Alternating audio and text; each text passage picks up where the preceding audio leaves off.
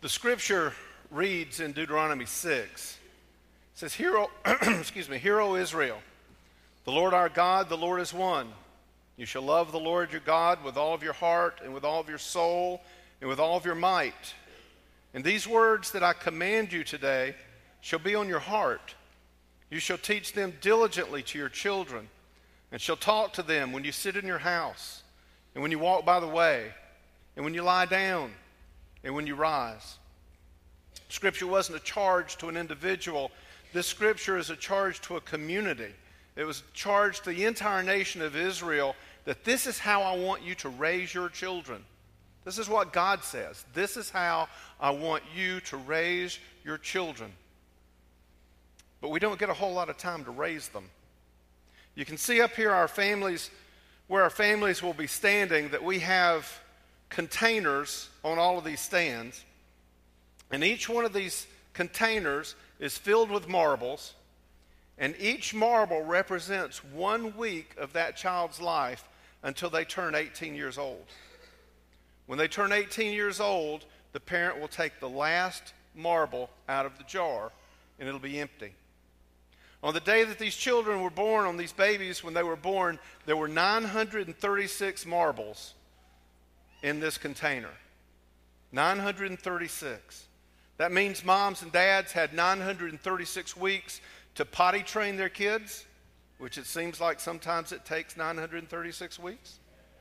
You had 936 weeks to teach them how to put on their clothes, pick up their own toys, do their own homework, drive their car, cry because they broke up with their boyfriend or their girlfriend, and graduate from high school. And you had 936 weeks to teach them about Jesus, so your precious bundle of joy could get to the point where they would trust Jesus as their Savior, and He would be the Lord of their life.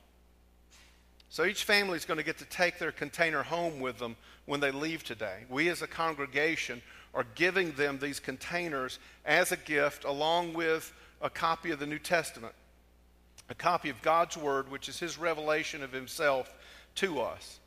His Word will be a lamp unto all of our feet, a light unto all of our paths, until we grow and pass from this life. In these words, we find grace and mercy and salvation. We find comfort and strength. In these words, we find a picture of a God who loves His children and expects us to follow the leader in loving our children the way He has loved us. Psalm 119 reads, "Your word is a lamp to my feet and a light to my path. I have sworn an oath and confirmed it, to keep your righteous rules." This is a solemn moment. It doesn't confer salvation or anything. We don't do baby baptism things here. But this is a moment that we're coming together as a community to devote ourselves to the rearing of these children to be godly men and women. It's what we're here to do. So let's meet our families. And the first one is already talking to us. This is Layson James Wilson. His mom and dad is Jamie and Holly Wilson. If y'all come stand.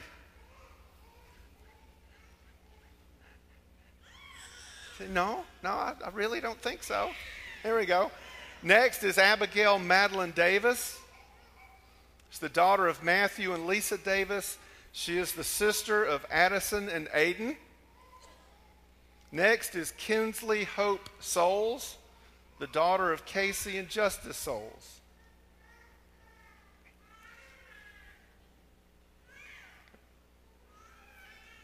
Next is Dylan Delight Perry. She's the daughter of David and Michael Perry, the sister of Rhett and Cooper. And last, we have Tuttle Wright Barksdale IV, the son of Wright and Katie Barksdale. We have our children up here, youngest to oldest. If you look on this side, you can't see it real good right now. You'll be able to see once they sit down. But on this end, the jar is almost full. But when you get down here to Tut, he's already missing about an inch of marbles. That time is passing away, a week at a time. So parents, I ask you this morning, In presenting your child to the Lord, do you promise in dependence on God's grace and with full partnership of Christ's church to teach your child the truths of the Christian faith, to set a Christian example before your child, to bring your child up in the instruction and discipline of the Lord, and to lead your child to believe on Jesus Christ as their Lord and Savior under the guidance of the Holy Spirit? And your response is, we do. Members and guests of First Baptist, do you as members and guests of First Baptist promise to join these mothers and fathers in raising their children to be godly men and women so that in due time these children will believe on Jesus as their Lord and Savior and will profess him before men and be baptized? If you agree to covenant with these families, please let it be known by saying amen. Amen. Each one of these moms and dads have been thinking hard about this moment. They don't just show up this morning, it's all right. We've all done this. We're all thinking, thank Jesus, it's you.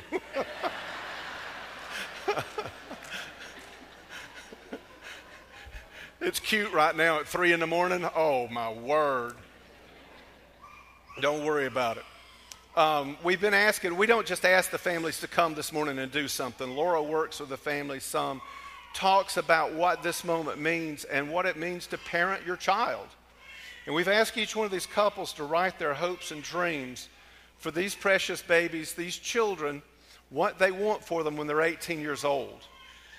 And with that in mind, as we pray in just a moment, we ask each one of the fathers here to place their hand on their child's forehead, and mom and dad pray their own blessing on the child. And I'm also asking one of our deacons to stand, if they would come at this time, deacons. One of our deacons to stand behind each one of these families and place their hands, one hand on the mother, one hand on the father, laying on hands as representatives of the church. These deacons have met the qualifications to be deacons. They are our representatives that we have voted for them to be deacons representing us. As they stand behind with their hand on these families, they are, they are us laying our hands on their shoulders. As we pray, let's all join our hearts and minds in thinking about these children and pray a blessing upon them and upon these families. Let us pray together. Our Father, Lord, these hands of these children are so trusting and so innocent. And yet they'll grow up in a world that has been tainted by hatred, greed, sin, and darkness. Father, protect our children as we give them to you. Future seems so uncertain, and yet we look at these children and we feel hope. We know that you'll guide their feet, that you'll make their path straight, that you'll give them strength. As people who love our children so much, Lord, please anoint us with an overwhelming peace that you have this, that you love our children more than we do.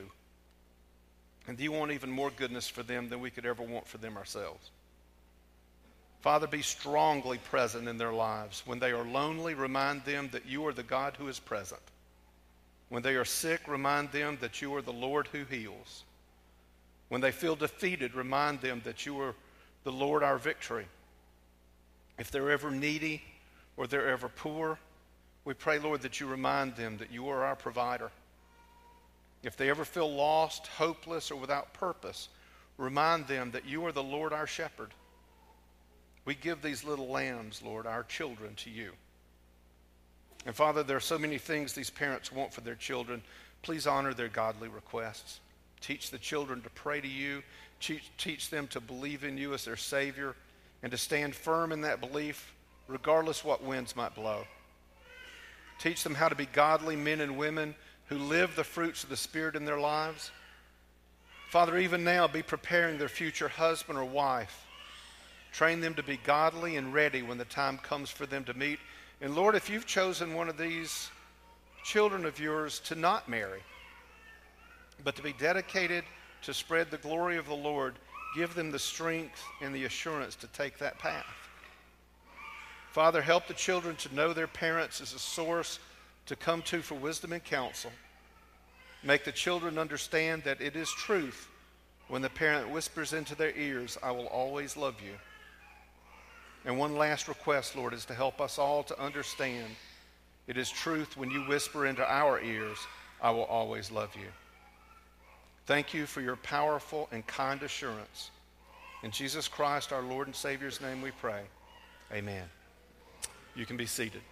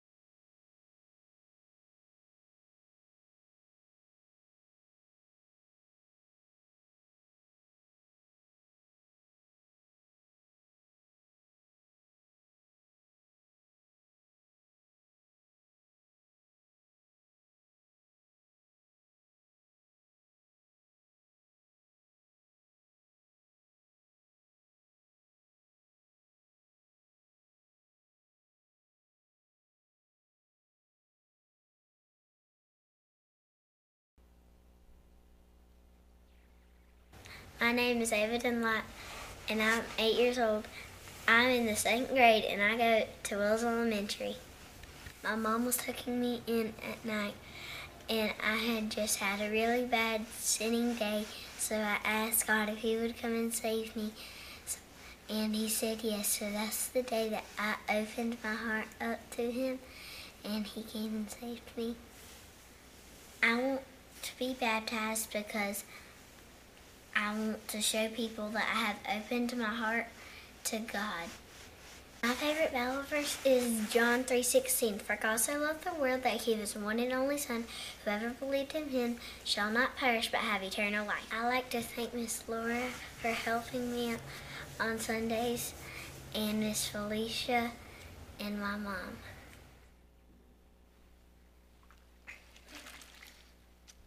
Ava Dunlap. In obedience to the commands of our Lord Jesus Christ, and upon your profession of faith in him, I do baptize you, my sister, in the name of the Father, and of the Son, and of the Holy Spirit. Amen.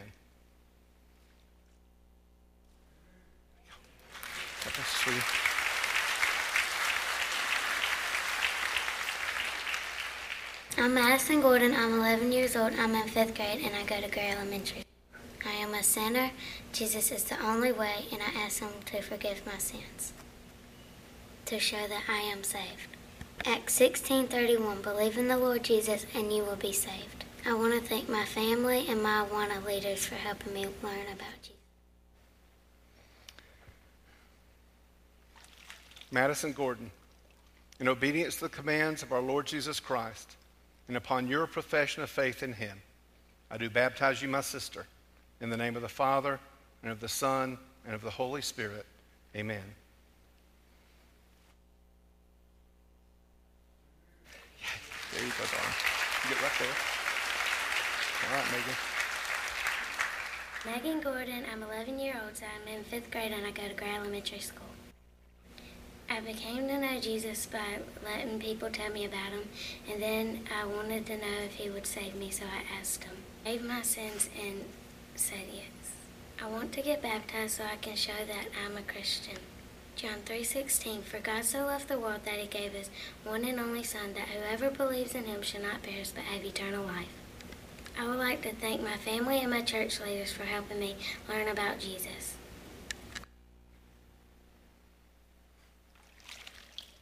Megan Gordon, in obedience to the commands of our Lord Jesus Christ, and upon your profession of faith in him, I do baptize you, my sister, in the name of the Father, and of the Son, and of the Holy Spirit. Amen. There you go.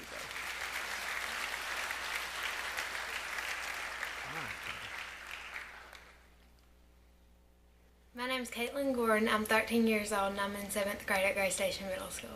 I've come to know Jesus through very many people, and I've known him for a very long time now, but just recently I've understood the true meaning of coming to church, to cross, and believing in Jesus, accepting him as my Lord and Savior. I want to be baptized because I know Jesus is my Lord and Savior and that he has forgiven me of all my sins. My favorite Bible verse is Philippians 4:13. I can do all things through Christ who strengthens me. I'd like to thank my family, friends, youth group, Sunday school teachers, and Pastor Randy for teaching me about Jesus. Caitlin Gordon, in obedience to the commands of our Lord Jesus Christ, and upon your profession of faith in him, I do baptize you, my sister, in the name of the Father, and of the Son, and of the Holy Spirit. Amen.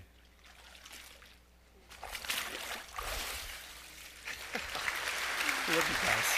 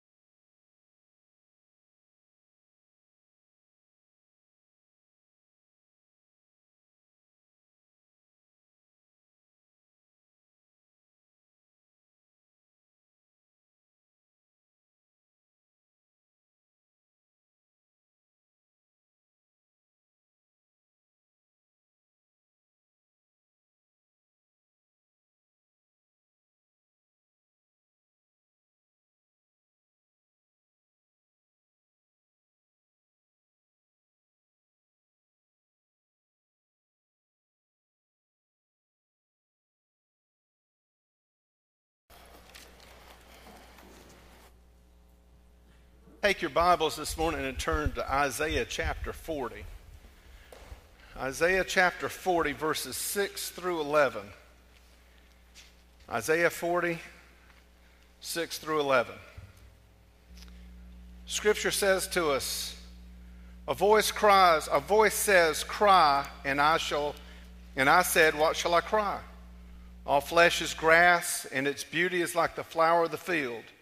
The grass withers, the flower fades, when the breath of the Lord blows upon it. Surely the people are grass. The grass withers and the flower fades, but the word of our God will stand forever. Go up to a high mountain, O Zion, herald of good news.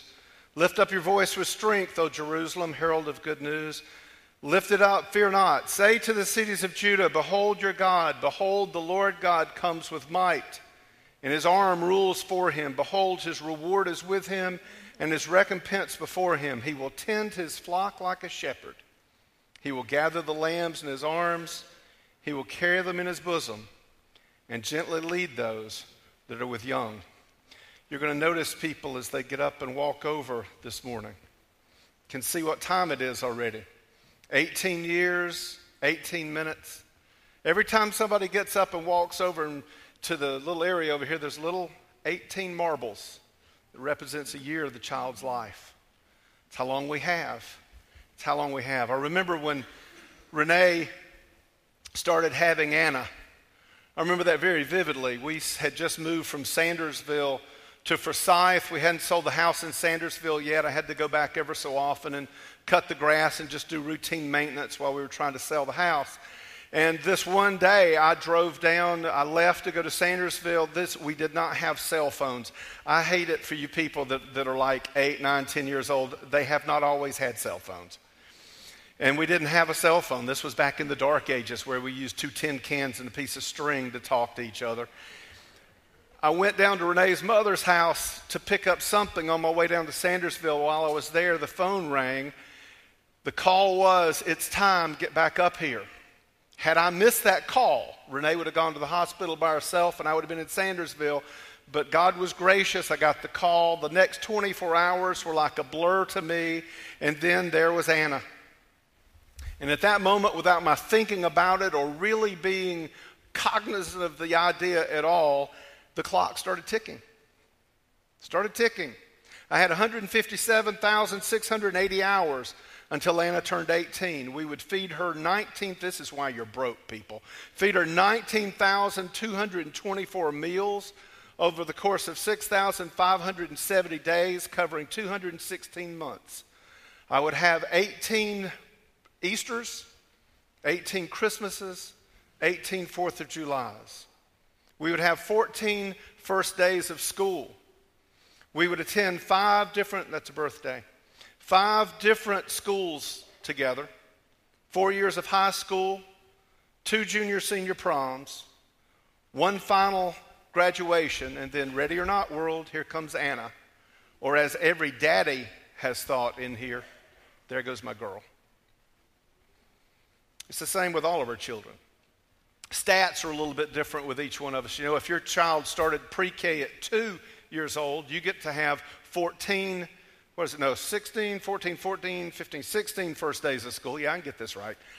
16 first days of school. If you moved while your child was in school, Anna started school in Upson County before we moved to Jones County. She went to 5 different school buildings. Other kids of ours just went to 4. But the point remains the same. The days that we have are all the days that we have.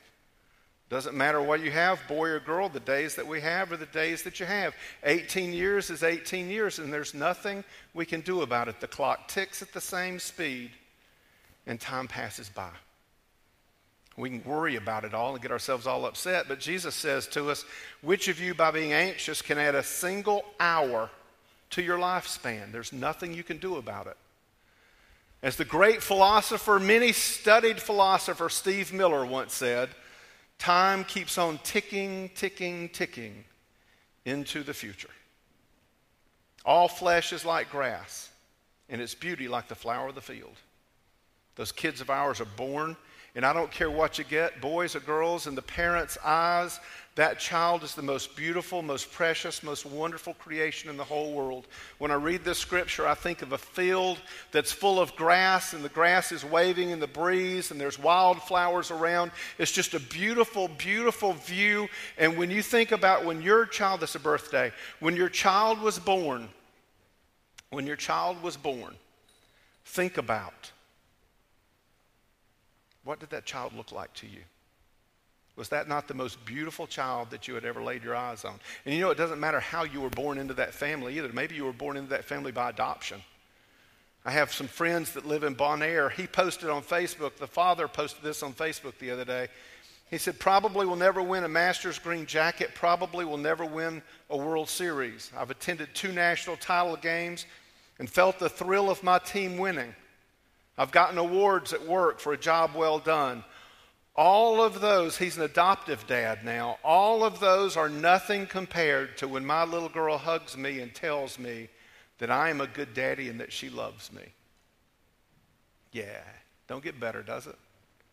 The first reality is simple. All flesh is like grass, and its beauty like the flower of the field. The second, third realities of these, the grass withers and the flowers fade. But the word of our God will stand forever. The second reality is very simple. We have a very limited amount of time. Just a second ago, it was 18 minutes. Now we're down to 11 and a half. Very, very limited amount of time to teach our children how to live in this life. And the third reality is what we teach them. What do we need to teach them? We need to teach them that the word of our God will stand forever. We need to teach them the fear and the respect of God.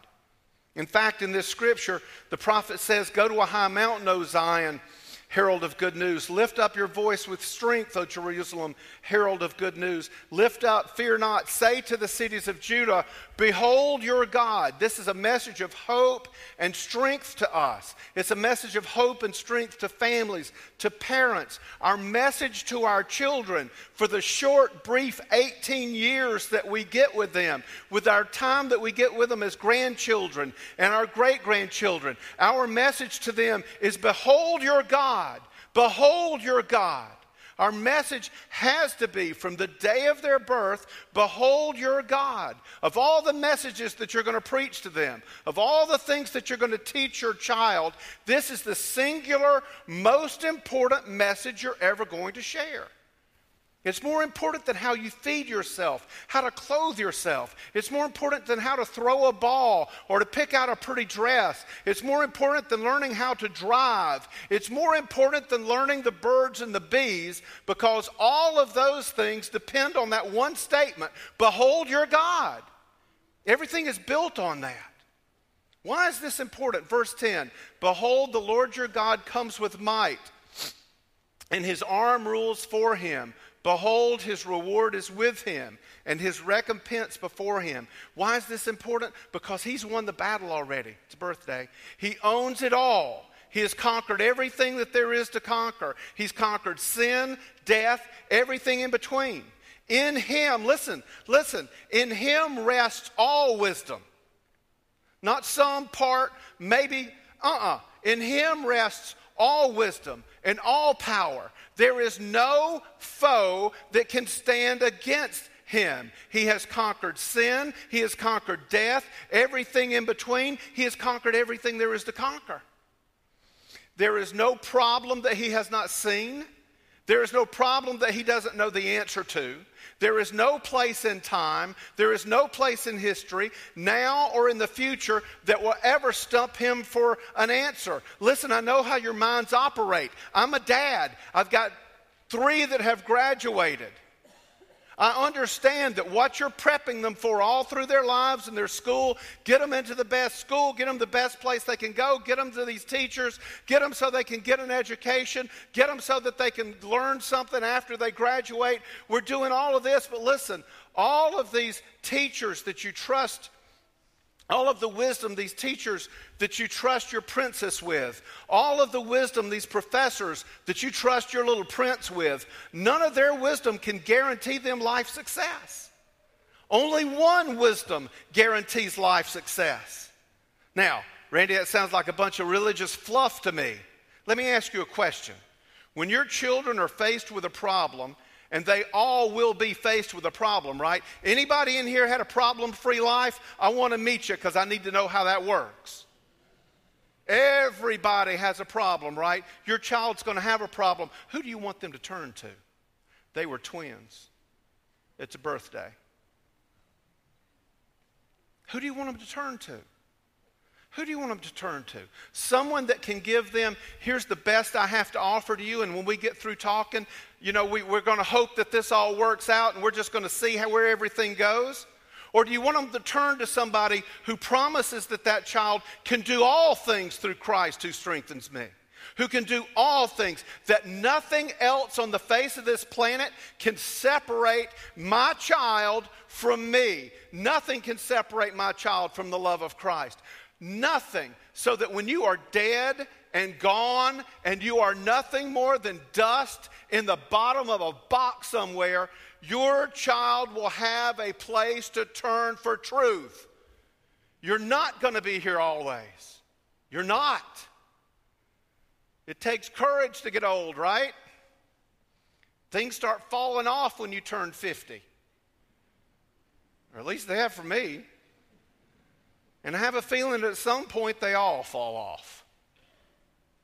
Who do you want your child to turn to? It's a birthday. Who do you want your child to turn to? These are not religious platitudes. These are the promises of the Almighty God, the one who's won the battle, the one who cannot be defeated, the one who knows all wisdom, both from the past and through all eternity. His knowledge knows no fad. You want to know one of the things that gets under my skin so bad I can't stand myself? And I think some of the teachers here will agree with me, is the educational fads that we go through. Somebody up somewhere has some great idea that this is going to revolutionize the world. When I went to school, we took Algebra 1, we took pre-algebra, Algebra 1, Algebra 2, Trig, and then some people took calculus. Others of us looked at it and went, ha! And went in the other direction. But that's the way it worked. And then we had the thing where we did math 1, math 2, math 3, math 4. And now we've gone to a place, at least the last time I heard, where there's sort of this mixture of all of this stuff. God doesn't do fads. He doesn't do fads. He doesn't need to do fads. He's not influenced by what the latest thing is. Our God comes with might. He comes with power. He rules with wisdom and mercy. People who will one day will wither and fade, people who one day will wither and fade are saying right this minute that our God is out of touch with our 21st century reality. And you know what? I'm not so sure. I read Psalm 119 and I hear, the sum of your word is truth, and every one of your righteous rules endures forever. There is no time that God is out of touch. Now, why is this important? Let me ask you this question. We ask each of our Baby D parents today to write down on a piece of paper what their hopes and dreams are when their child reaches 18 years old. And we asked them when they were standing up here to pray those hopes and dreams over their children. What are your hopes and dreams for your children? When the clock stops ticking, what are your hopes and dreams for your children? Well, I've raised my children already. Well, you've got grandkids. And you've got great-grandkids. What are your hopes and dreams for your grandkids and for your great-grandkids? I struggled with an illustration here because the easiest illustration to go to is this one. On the one hand, I want to paint the picture of the wayward child, you know, pregnant before her time, intoxicated, in trouble with the police, him, a meth user, looks like a meth user, every parent's nightmare. That's the easy illustration to go to. But to me, there's an equally heinous nightmare, and yet a nightmare that we embrace, that we hold tight.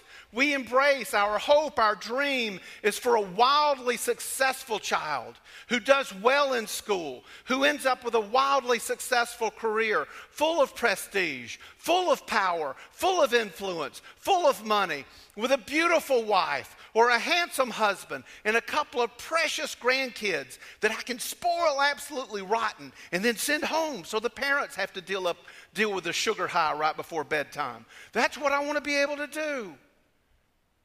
In the first illustration, it's easy to be repulsed.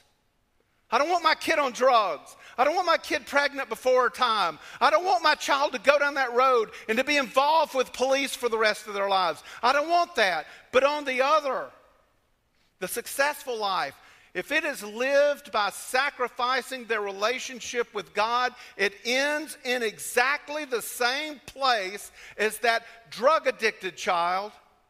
On the surface, it's more respectable, and everybody walks around and goes, "Oh, how wonderful your children are."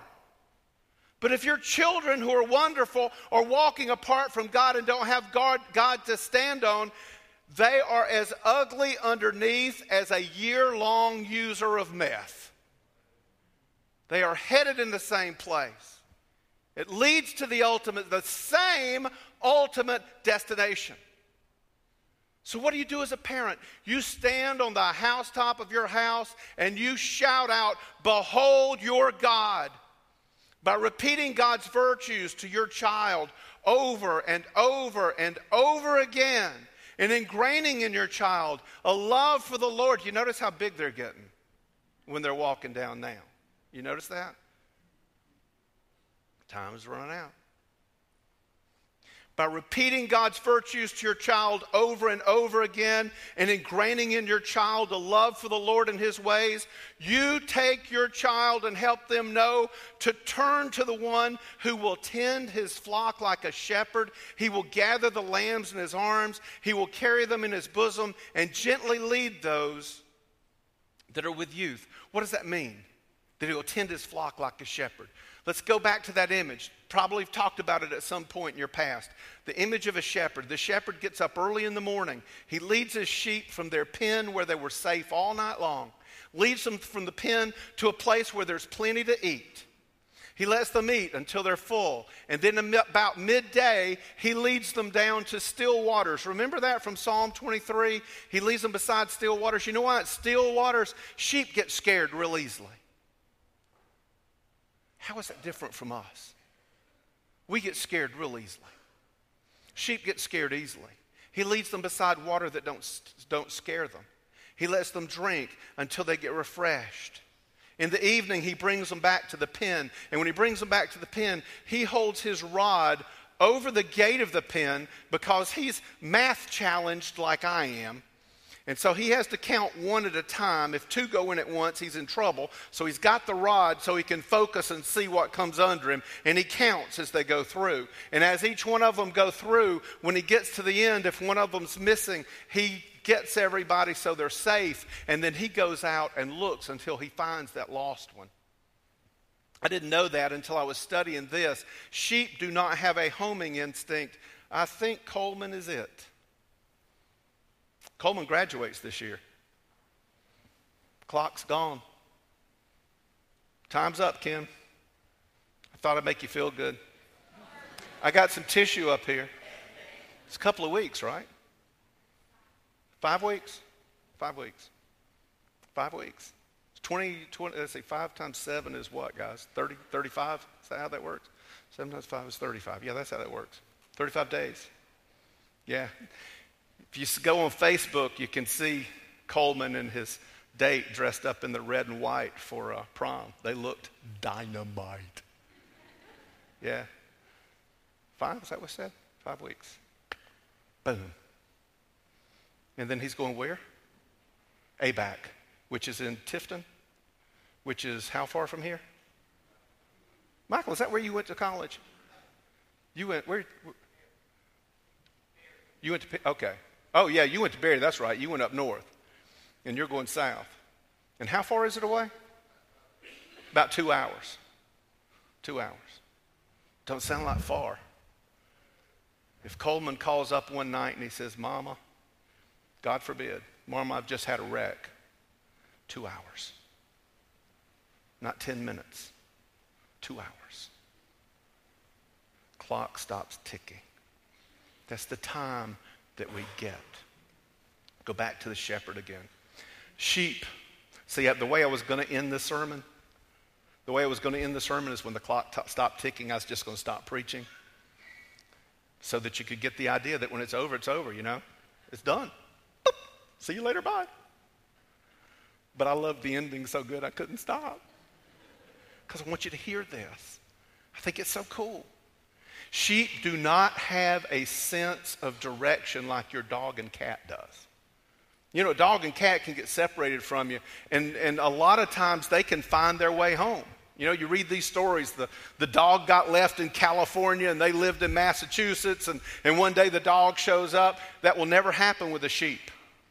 The sheep just do not have that sense of direction. The only thing that sheep do very, very well is they can recognize the voice of the one that is their shepherd. That's the only thing they do well. But they have incredible oral discernment that if two shepherds stood up at the same time and shouted, whatever you shout, you don't do suey for sheep, do you? Whatever you shout for, hey, sheep! If two of you shouted it at exactly the same time, your sheep would come to you and their sheep would go to them. The only thing we can do good is hear our master's voice. The sheep will gather the lamb in his arms. He will carry them in his bosom. I have to confess to y'all, I'm not sure that Renee knows this, and doing this in front of a group of people helps me when I get home. I have a girlfriend. I do. I have a girlfriend. She's a little bit younger than I am by about 15 years. She's a lot shorter than I am. I get to see her a couple of times a week, but every time I get to see her, she comes running up and she gives me the biggest hug in the whole wide world, and I hug that child back just as hard as I can for somebody of her size because I want her to understand that her pastor loves her, and I want her to understand that the God her pastor represents loves her that much too. But I know that her daddy hugs her tighter.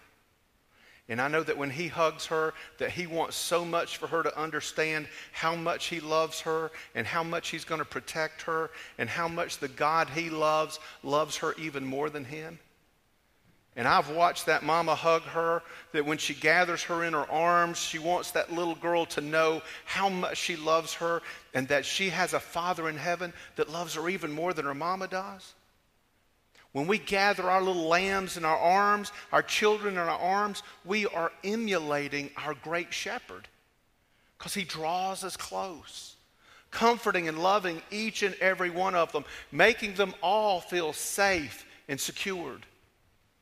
There's a little technical thing we have to throw out here because we have a misconception about something. We think about carrying something in someone's bosom as we pull them very close to our chest, you know. We have that kind of idea, but that's not what it means with a shepherd. The shepherd's clothing has a fold on the inside of it, the way they do their robe thing, you know. And they've got a fold that fits right here that works like a pocket.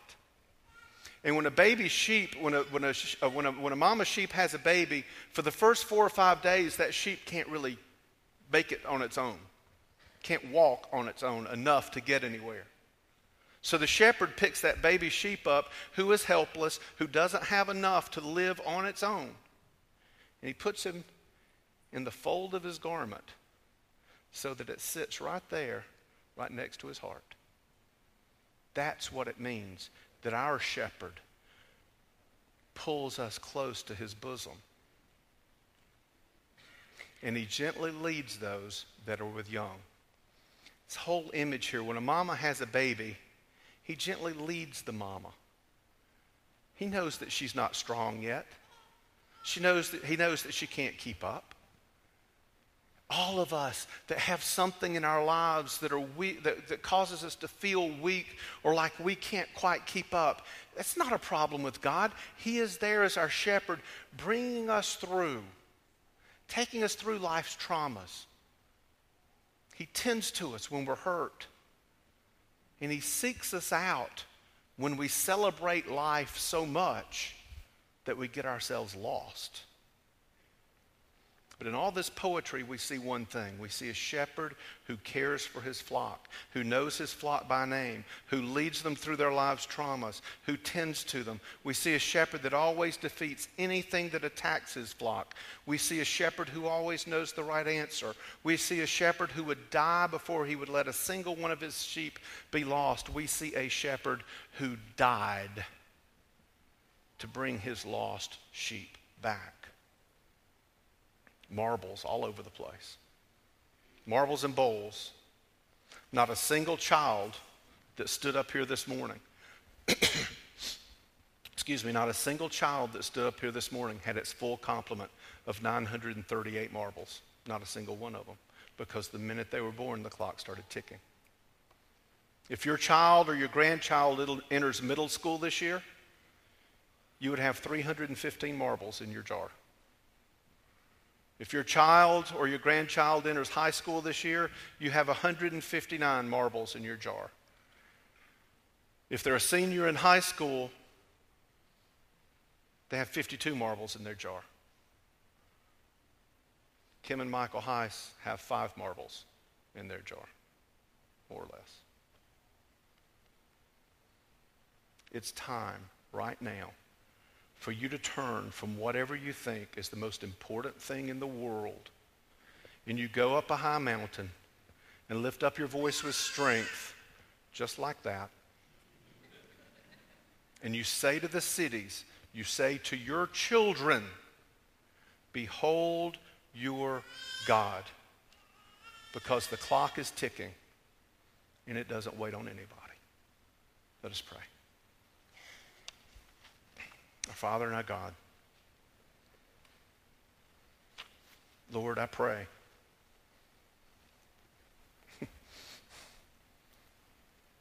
I don't know that I've ever done this before, Lord, but I pray a vexation on the congregation. Lord, I pray as the parents and grandparents of children stand before their kid to teach them something, take them somewhere. I pray, Lord, in this week when they are absolutely so crazy because they are doing so much with so many people, that you would scream in their head, how important is this? How important is this? Have you said, behold your God? And I pray, Lord, that some parents would have the courage to stand back a little bit and maybe slow a few things down so that they could make room for the most important thing that there is to be in life, and that is for that child to know where their wisdom and salvation will come from.